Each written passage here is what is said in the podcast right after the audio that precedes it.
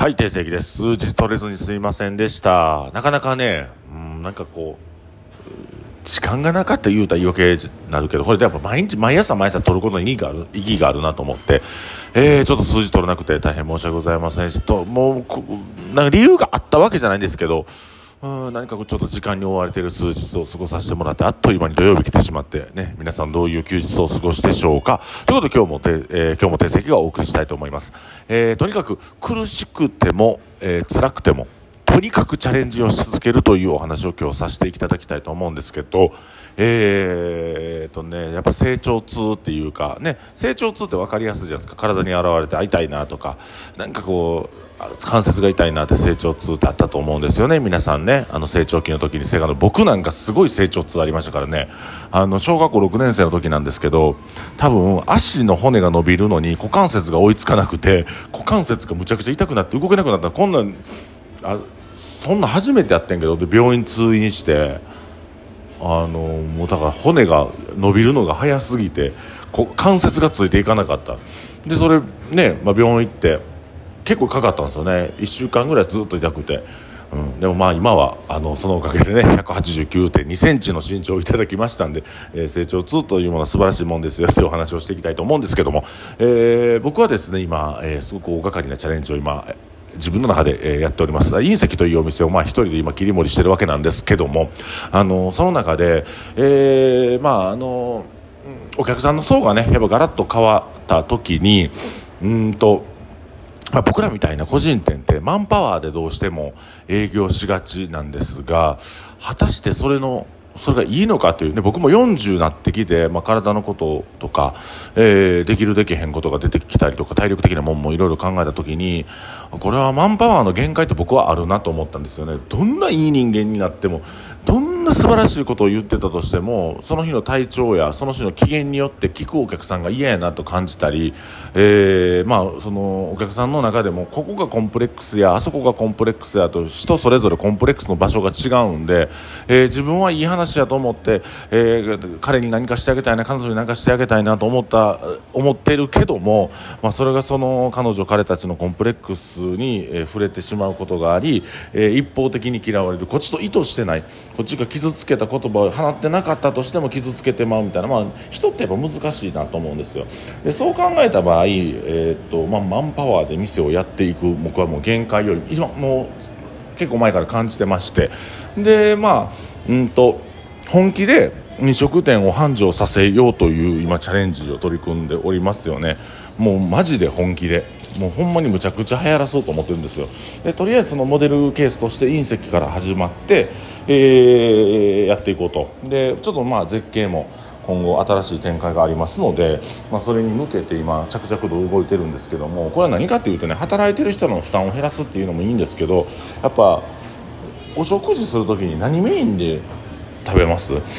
まあ、今までの僕らの店って、えー、と人と出会ったりとか友達と会えたり楽しさっていう部分もある意味、えーそのお店の価値に含まれてたと思うんですが、えー、とそこからちょっと卒業したいなっていうのが僕のチャレンジです。えー何よりも、えーまあ、お客さんにの接客が悪くなるんじゃなくてより高度な接客をしていきたいなと思うし、えー食べ物がとても美味しいお店として僕は評価されたいと思っております。で今、まあ、盛り上がってんのはあそこやとホットスポットっていうお店っていうのは僕作れます正直。あの作れるしあの自信もあります。もうそれはどういううん、ね、経緯でやっていくかっていうのも体現しているものがあるのでそれはすぐできたりするんです。今からじゃあ、えー一時期の天国ゼータのような盛り上がるお店を作るのは超簡単です。できてしまできてしまいます。でこれみんなできないですよね。えー、とお店を流行らせたい繁盛させたいっていう気持ちは誰にもあってもうんとまあそのなんていうかな手段を選ばずにやると、えー以前の天国ゼータのようなお店というのは作れます。僕今でも作れます。これは断言します。でも今、えー僕が、えー僕たちが僕がやな。僕が今、えーこの誰よりもえー前線で、えー商売をしながら前線で戦ってる中で思うことはやっぱりこううなんていうかな。飲食店として次のステージにもう僕らは行ってるなと思うんです。でそこで過渡期なんでやっぱやっぱりねあの今正直言うと隕石の集客っていうのは、えー以前よりも落ちてると思いますね以前。ただえー、売上だけで言うと、えー、実はそんなに変わってないということは客単価が上がってるっていうことなんです。客単価が上がってるということは、えー、飲食をたくさんしてくれてる方が増えたということになります、えー、だから僕は、えー、客単価を上げたいというのじゃなくてやっぱ食べ飲みのところに、えー、ウエイトを置いて、えー、商売をしていきたいなっていうふうに思ってるんですね、えー、楽しいお店それも重要でしたし僕らもそれでたくさん学ばせてもらったことあるけどその限界点限界点というか、まあ、そこに触れてしまったんです。で気づきがあり、えー、次のステージに行くためには、えー、やはり僕たちは飲食店としての、えー、新しいシステムを体現し、えお客様により喜んでもらう。そのためには現状もしくは過去にいたお客さんに対してアプローチできなくなるかもしれないそれも経験あのそれもあります。うん。やっぱり何か大きく得るということは何か大きく失うというところなんで僕らはそういう過渡期もしくはターニングポイントと、えー、捉えてもいいと思いますが僕自身それを、まあえー、強く今感じてる。ただ、えー、苦しいです、え、今までしてしてしてなかった仕事の仕方なんでしんどいです、え、今日もね、あの出勤遅刻1時間遅刻してしまったんです。でなぜ遅刻してしまったかというと僕自身の体が、